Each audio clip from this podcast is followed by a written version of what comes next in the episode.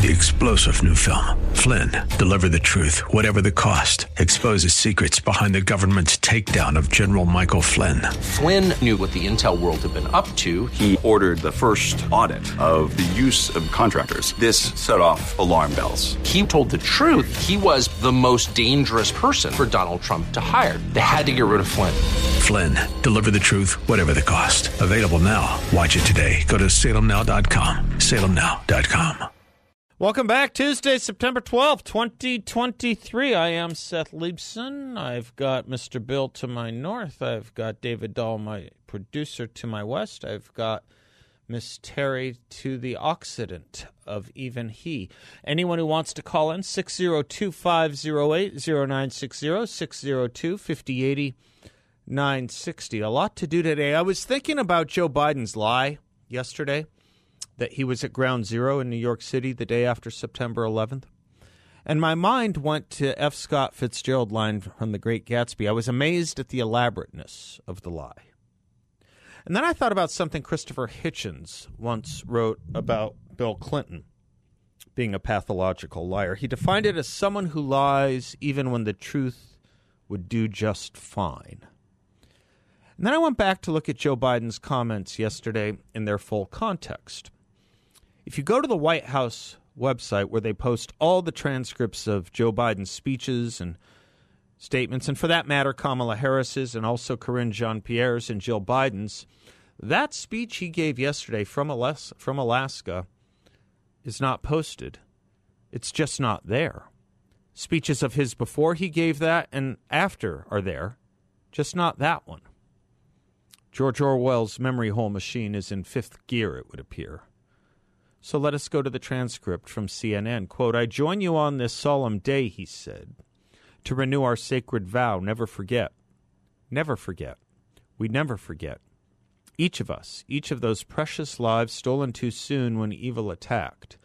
Ground Zero in New York. I remember standing there the next day and looking at the building, and I felt like I was looking through the gates of hell. It looked so devastating because of the way from where you could stand. Close quote. Now let us notice he said never forget three times, and then invoked memory when he said I remember. All of this all of this to set up a lie about where he was on a memorable day, all of which to set up a lie about a memory. The truth, per Hitchens here, would have been just fine. Had he said, I remember going there or standing there a week later, it would have been just fine and taken nothing from his story or the emotion of the moment. The funny thing about all this was anyone who lived in New York or Washington, as I did then, knew what Joe Biden said yesterday had to be a lie. Flights were grounded. And I can assure you, on September 12th, Amtrak was not rolling into or allowed to roll into Penn Station any more than could a car drive into lower or anywhere Manhattan. I was reminded of Abe Greenwald's line about Joe Biden. Quote, he lies when he whispers and he lies when he shouts. The president lies about everything, from his policy record to his relationship with his son, to his academic credentials, to how his other son died, to how his house nearly burned down to the ground. Biden has told three different lies about being arrested. One, it was for civil rights activism. In another, it was for trying to see Nelson Mandela. In yet another, it was for sneaking into a women's dorm. Lying isn't special, it's the default mode of public debate in the 21st century, close quote. And this is what concerns me most. Just when truth and memory are at such discount and at equally such necessity. Alexander Solzhenitsyn famously wrote that we should not live by lies, live not by lies. He didn't ask everyone to be a Mahatma Gandhi or a Martin Luther King, but he did write, quote, "We are not called upon to step out onto the square and shout out the truth, to say out loud what we think. This is scary and we are not ready. But let us at least refuse to say what we do not think. Close quote. Or nod in approval of it. This acceptance of just living among and in lies leads to a societal necrosis and numbness, a becoming a little dead, if you will. Solzhenitsyn would go on to write, quote, Our way must be never knowingly support lies, having understood where the lies begin, step back from the gangrenous edge. Gangrenous edge. Let us not glue back the flaking scales of the ideology, not, nor gather back its crumbling bones, nor patch together its decomposing garb, and we will be amazed how swiftly and helplessly the lies will fall away, and that which is destined to be naked will be exposed as such to the world. Close quote. Now, of course, a lie about where someone was is different than a lie about covering up tyrannical actions as Solzhenitsyn was writing of. But let us also recall that lying about what you knew and when you knew it about a third rate burglary is different than lying about tyrannical actions. And a set of lies about a third rate burglary is what brought us the universal acceptance that Richard Nixon was a liar who needed to leave office. And the word lie or lied or liar was what would attach to Richard Nixon throughout the rest of his career and life. And promising not to lie was how Jimmy Carter, in large measure, defeated Nixon's vice presidential successor after Nixon resigna- Nixon's resignation. But do think about Joe Biden's lie. For it's a lie about the memory of something gravely and seriously important, and the memory of it. But getting used to lies is the exact enemy of the point of memory and the enemy of democracy, which can only operate if we are engaged in a pursuit of truth, which is what the entirety of the point of the freedom of the press is, or was, to expose falsehoods, lies, cover ups, and corruptions, which is to say, by bringing truth out into the light. Because we think lying and corruption from government officials matters here. And what Solzhenitsyn knew, as much as what everyone who escaped or challenged communism knew, was that such retrograde and tyrannical regimes could only exist or subsist on lies told by liars. There used to be a bit of shame about it all. The USSR denied violations of human and civil rights and gulags, just as the Nazi regime created Potemkin villages when international observers like the Red Cross would visit alleged concentration camps. Those, of course, were big lies that covered up massive human depredation and death. So, what of littler or littler lies? Well, a lot accepted Rochelle Walensky's encouragements on vaccines because she lied about knowing there were not only adverse effects, but that the vaccines were not preventative of transmission or disease as billed. If she had said the vaccines mitigate harm in vulnerable populations, but do come from some risks or with some risks, as we know she now knew. That would be accepted differently than if she and President Biden said it was a patriotic duty to get vaccinated and that vaccinations will keep all of you from getting, spreading, or dying from COVID. Or that this was a pandemic of the unvaccinated. The mask, vaccination, patriotism, public health nexus subsisted on lies. Bill Clinton kept his presidency because he lied and was able to convince enough people that the lying didn't matter. Of course, it was in a civil rights lawsuit, we shouldn't forget.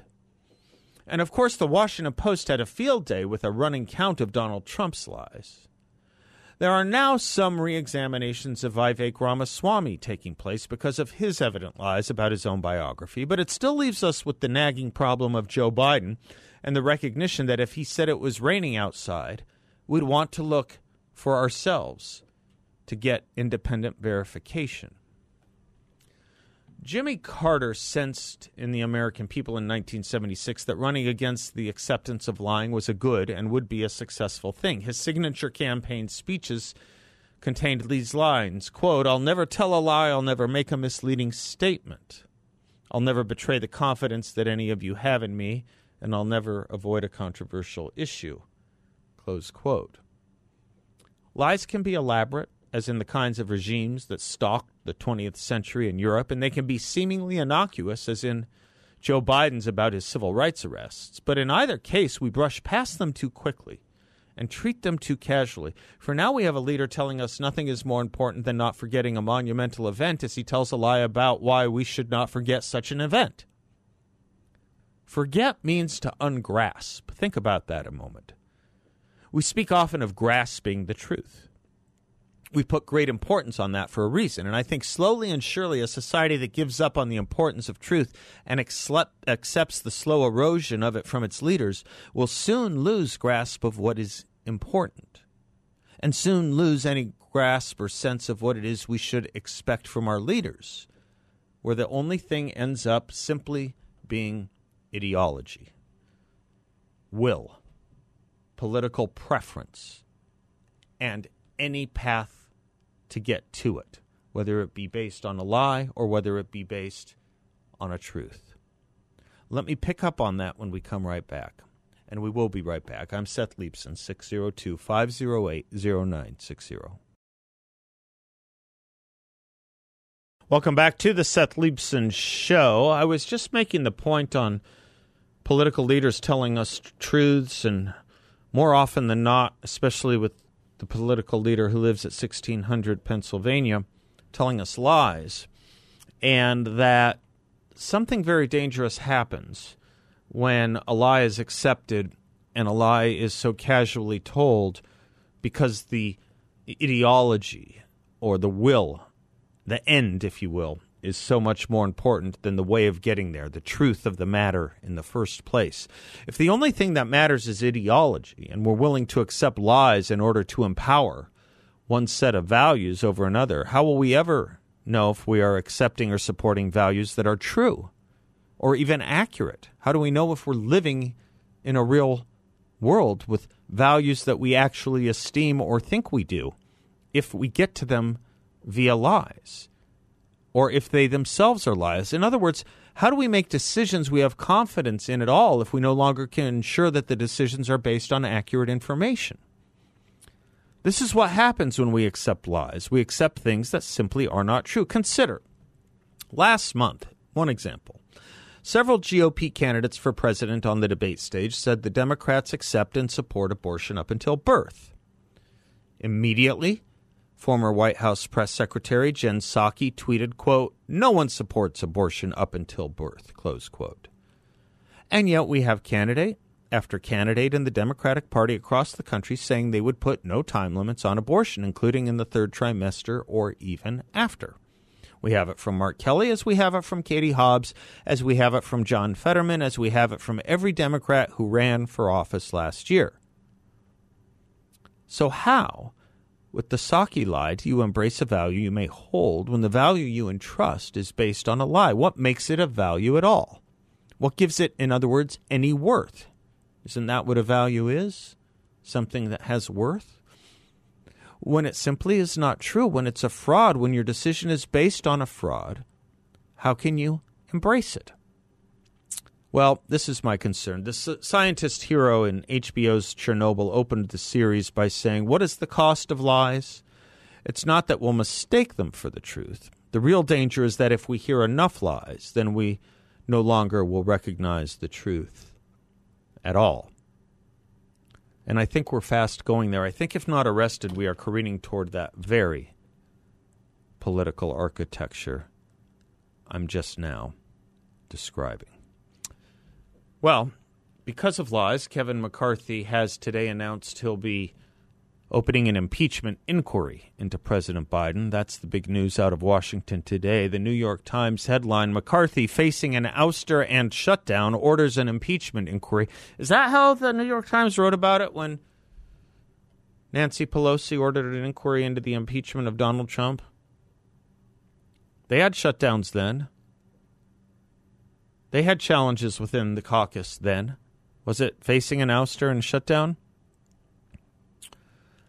The subtitle to this headline is The move against President Biden, which Speaker Kevin McCarthy had been signaling for weeks, comes as some far right House Republicans are irate over spending and threatening to depose him. Do you really think that Kevin McCarthy is worried about four congressmen trying to call on him to step down from his leadership where there's no one else available to take the position?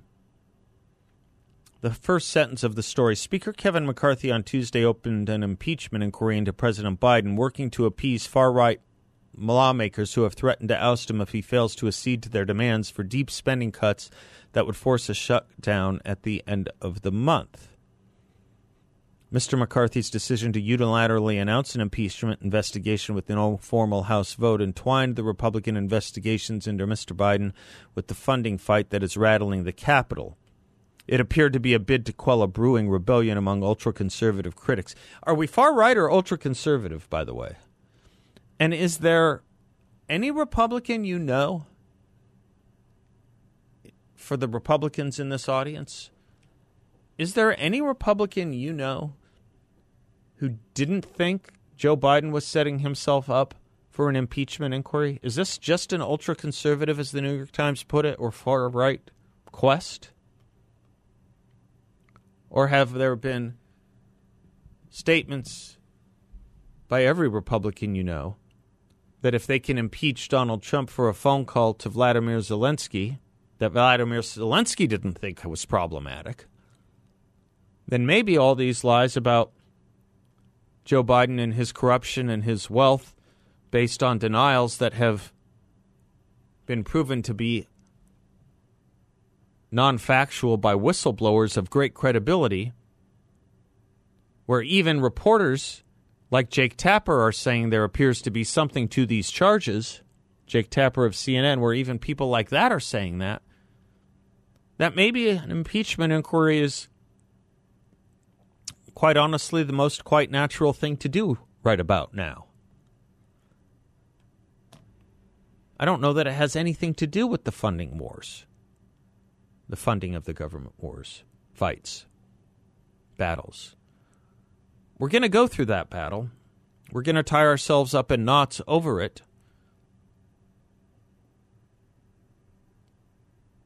There's no great word in the word of in the world of political hyperbole to describe the spending situation we find ourselves in. But do tell me how it's going to look if the government is shut down over a spending battle in the House of Representatives when the Senate is controlled by Democrats and won't approve it. You tell me about the wisdom of that. You tell me who's going to win that one. You tell me who's going to win that one when you have the history of every spending government shutdown in history since the 1990s and who's won that one. It's worth having a good fight about. It's worth having a good effort on. But do you really think Kevin McCarthy thinks that's not coming anyway? Do you think Kevin McCarthy thinks by opening an impeachment inquiry it's going to stop the fight over the budget? Do you think it's going to quell Matt Gaetz? He was already giving a speech irrespective of what Kevin McCarthy said today about challenging the leadership position Speaker McCarthy is in. I understand that a lot of people don't think Kevin McCarthy is that bright, but he's not that dumb. I think it would be the sense of almost the entire caucus with the handful of congressmen, maybe four, maybe five, who don't want an impeachment inquiry that the entire the rest of the caucus does want. There can be objections over it, of course, for practical and political reasons, like how will it come out and what will be the end of it and who will be the political winner and who will be the political loser. I myself am for it. I myself think that this is the only way we're going to be able to use any leverage whatsoever in exposing the Biden corruption scheme to the rest of the people that are like the three Asian monkeys that want to he, see, hear, see, and speak no evil whatsoever.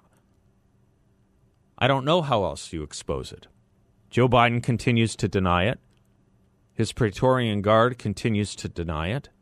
And yet we have the evidence all around us that there is more than a smoking gun. Okay, I'm Seth Leibsohn. We'll be right back. Welcome back to the Seth Leibsohn Show. John Dombroski is our guest. He is the president and founder of Grand Canyon Planning Associates. He brings us our culture and economy update, and you can uh, reach out to him and learn more about Grand Canyon Planning, of course, as well at his website, grandcanyonplanning.com. Happy Tuesday, John. Hey, Seth. How's it going? I'm doing well. How are you? Happy to be in America. Yeah, right. Um, but it's a little less happy if you're the middle class. This morning, uh, Steve Moore wrote the Census Bureau annual data on medium household income will be released, and it has been. It's the gold standard, he says, of data on annual economic Mm-hmm. progress. And um, it was the third, if I'm reading rightly from the Wall Street Journal.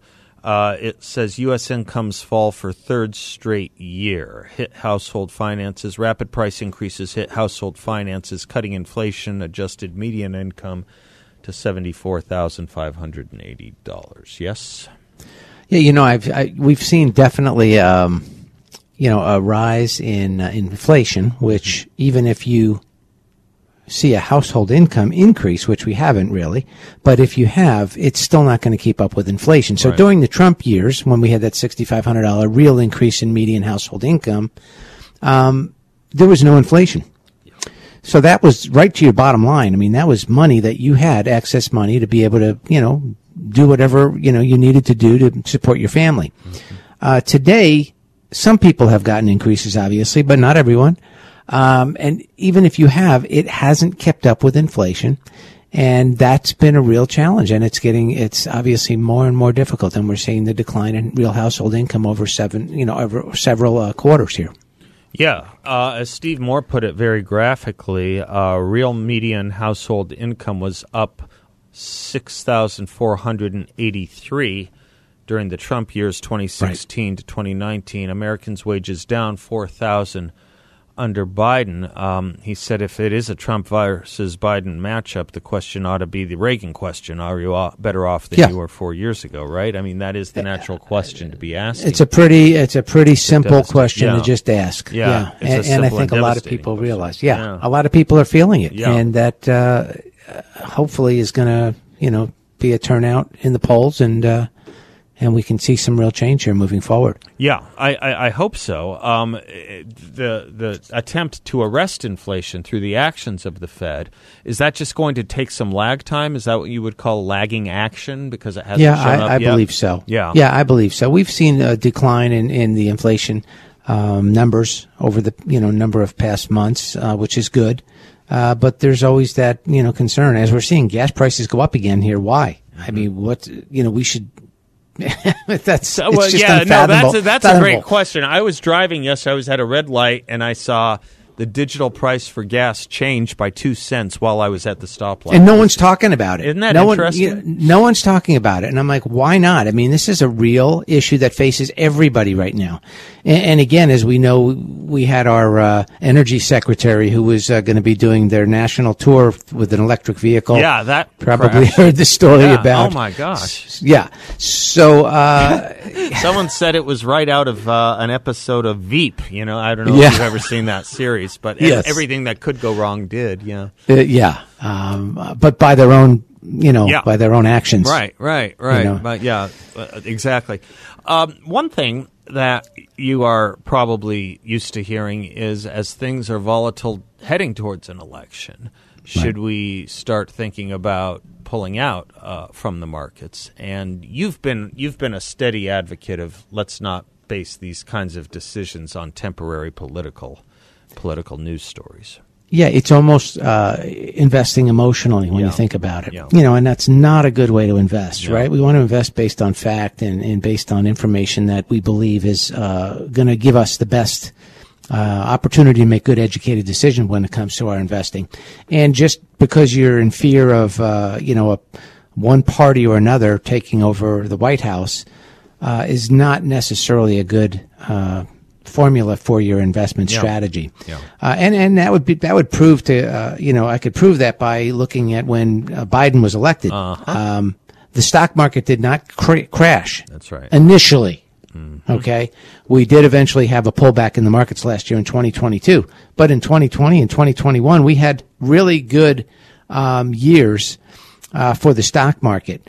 Uh, so there was reasons we saw for the market when it pulled back in 2022, but if you were, uh, you know, one of those who maybe was was concerned over the election results in 2020, and you pulled out of the market, you missed a, a tremendous amount of uh, opportunity when that market rallied after the election. Yep. No, you've been very good about uh, showing that data with us every time this issue comes up. John, thank you so much. You bet. And as always, people can go to our website and request an appointment with me at and securities and advisory services offered through Creative One Securities LLC, a member of FINRA and an investment advisor, Grand Canyon Planning. Welcome back to the Seth Leibsohn Show, 602 5080 960. This hardly got much news at all today, but the $6 billion we released to Iran uh, officially um, officially was uh, certified yesterday on the very anniversary of 9 11. And what's interesting about it is about a million things. There's about a million things that are interesting about this. Uh, first of all, that we're engaging in the folly of money and paying off the Dane Danegeld. We've talked about the Dane Danegeld before, haven't we? Yes, I think we have. Kipling's poem that uh, we pay for hostages. We would have thought that uh, after that experience in the 80s and every time since, we would have been done with that. When you pay a ransom for hostages, you ensure that there will be more hostages. You will ensure that it pays, which it does, to take hostages. That's point one. Whether it was done in any month, on any date, it would have been at best folly. But it's quite an insult to entry when you do it on 9 11. And then there's yet another insult. Yesterday in Alaska, Joe Biden said, and I quote, terrorism, including political and ideological violence, is the opposite of all we stand for as a nation that settles our differences peacefully under the rule of law. We are going, he continued, we are going to continue to track terrorist threats in all forms, wherever it may be. We are going to continue to disrupt terrorist activity wherever we may find it.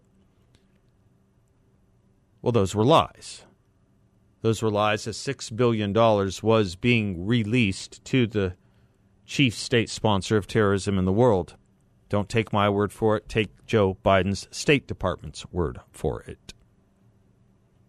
And as we were being told that this $6 billion would be used exclusively for humanitarian purposes, all the commentators were saying, well, since money is fungible, that doesn't mean much. You take the six billion you were designating for Hezbollah, the Iran Revolutionary Guards, Al Quds Force, uh, and you just uh, have saved it because you transfer that to the humanitarian side. And yet it gets worse yet. They don't even need to play the fungibility game. We're back to what John Kerry said when he was Secretary of State when Barack Obama turned over $400 billion to Iran. And John Kerry was interviewed and was asked, Can you ensure none of this will end up in terrorists' hands? And he said, I can't assure that some of it won't end up in terrorists' hands. Well, today we don't need to ask John Kerry. And we don't need to ask the current Secretary of State, Antony Blinken we can take it straight from Ibrahim Raisi, who is the president of Iran. Quoting NBC News Iranian President Ibrahim Raisi said his government will decide how it will spend 6 billion in pre- previously frozen funds and we will spend it wherever we need it. Asked if it would be spent exclusively on the humanitarian purposes for which we agreed it would be spent. He said, no, it is up to us to decide how we spend it. Tell me what part of this on the anniversary of 9 11 and on September 12th isn't salt in an open wound whose cataract grows wider by the day?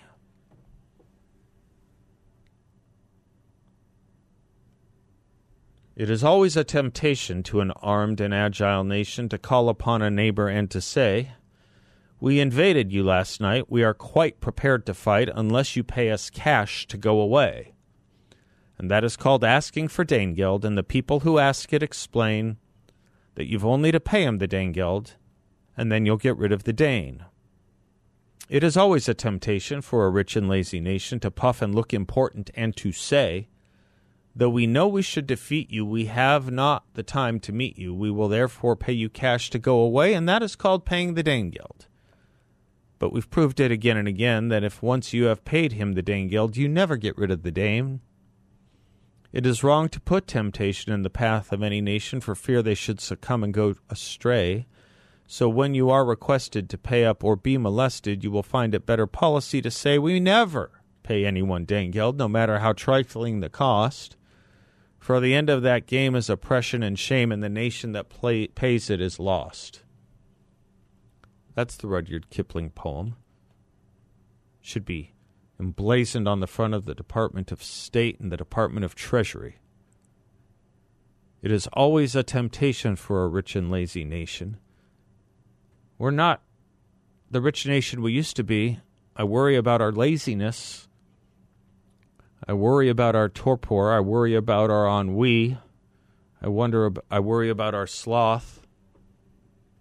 I worry about our acedia, a word that needs to come back. I worry about our not taking serious things seriously and our elevating the frivolous to the critical or the important. Which is exactly the lesson that we were supposed to draw from 9 11 when it happened, that we took seriously things seriously and we weren't going to dismiss them anymore. It's an important aspect, not just for the country, but for its people. And, you know, I was talking with, uh, with a friend of mine yesterday about all this and you know what kind of nation we are today versus what kind of nation we were on 9/11 or 9/12 in 2001 and it's really just not that very long a period of time is it? 22 years is just not that very long a period of time. But something happened to us. Something happened to us. And I'm going to talk later in the show with one of the great American professors of history, one of the great American historians, Wilfred McClay. I think he's probably the greatest living historian in America right now. And I want to talk to him about all of this, about what it means to remember important events, what it does for a nation that treats important events casually, what it does to the nation I want to talk to him a little bit about this curious thing we've seen with violence. You know, 9 11 shocked the hell out of us, as it would any country, as it should any country. But it shocked the hell out of us because we had never been hit anything like that. Pearl Harbor, one might argue, was an analog, but of course that was someplace far away, and it was an it was a military strike, which doesn't make it better, but does make it different. And um, and we, we, we had we had lived through through some rather interesting debates that got us to that shock we were in in 2001 where that violence shook us to the core. Today we're living in a time now where violence is just so casually taken so blithely accepted. It doesn't bother us anymore does it? Crime should be an issue in this election. It should be a big one I don't know if it'll have traction because you know what? I don't think we care about violence anymore. What a fast decline as we spend or we watch over the spending of $6 billion that will endow more of it. Be right back. You've heard me talking about YRefy for a while now. Great sponsor of this show. Great people. You can earn up to a 10.25% fixed rate of return. And it's not correlated to the stock market or the Fed if you invest with YRefy and their secure and collateralized portfolio. There are absolutely no fees. You can turn your income on or off. You compound it, whatever you like. Think of that freedom. And there's no attack on principle. If you ever need your money back at any time, you get a monthly statement. It comes with no surprises. 10.25% fixed rate of return. Check them out at investyrefy.com. That's invest, the letter Y, then refy.com, or give them a call at 888 YRefy24. That's 888 YRefy24. You can visit them in person too. They're headquartered, blessedly headquartered here in Scottsdale, Scottsdale Road in the 101. Okay, here's another lie we're being told today. Live not by lies. Well, we're being governed by them. Uh, this is uh, Department of Homeland Security Alejandro Mayorkas today. Within that broken immigration system, we are challenged by an unprecedented level of displacement in the Western Hemisphere of historic proportions. We have responded with a model approach that has proven to work, which is to build lawful pathways for individuals to arrive in a safe and orderly way. A model approach that has proven to work for illegal immigrants by building pathways that are legal. How would you be scored, young David, if you uttered that sentence in your high school debate team? I think we need a new metric with proven to work. 7.2 million illegal immigrants have crossed the border under, Borden, under Joe Biden, including nearly 1.5 million getaways who vanished into this country. We have no tracking of them. It's the most illegal boarding, border crossings on record. 1.4 million gotaways. Cities across the country are so overwhelmed that mayors of sanctuary cities are now complaining, like Eric Adams. And yet, this is now a model. This is now a model program because we've created legal pathways for illegal activity. It's how you get rid of felonies in places like California. You just define upward the amount of money it costs to be charged with a felony. And then you have less felonies or fewer felonies. Hugh Hallman's coming in studio live, and we'll both be taking your calls 602 508 0960. We shall return. Three star general Michael J. Flynn, head of the Pentagon Intelligence Agency, knew all the government's dirty secrets. He was one of the most respected generals in the military. Flynn knew what the intel world had been up to. He understood its funding. He ordered the first audit of the use of contractors. This set off alarm bells. The explosive new documentary, Flynn, Deliver the Truth, Whatever the Cost, and covers the facts behind this scandal. Flynn told the truth. He was the most dangerous person for Donald Trump to hire. I find out the worst enemy that I'm going to face in my life is right here in America. They took my assessment and they wanted me to change it. And I was like, I'm not changing it. They had to get rid of Flynn. With in depth interviews, archival footage, and never before seen personal records of the man behind the headlines. I just felt like I was drowning. Flynn, deliver the truth, whatever the cost. Available now. Watch it today. Go to salemnow.com. Salemnow.com.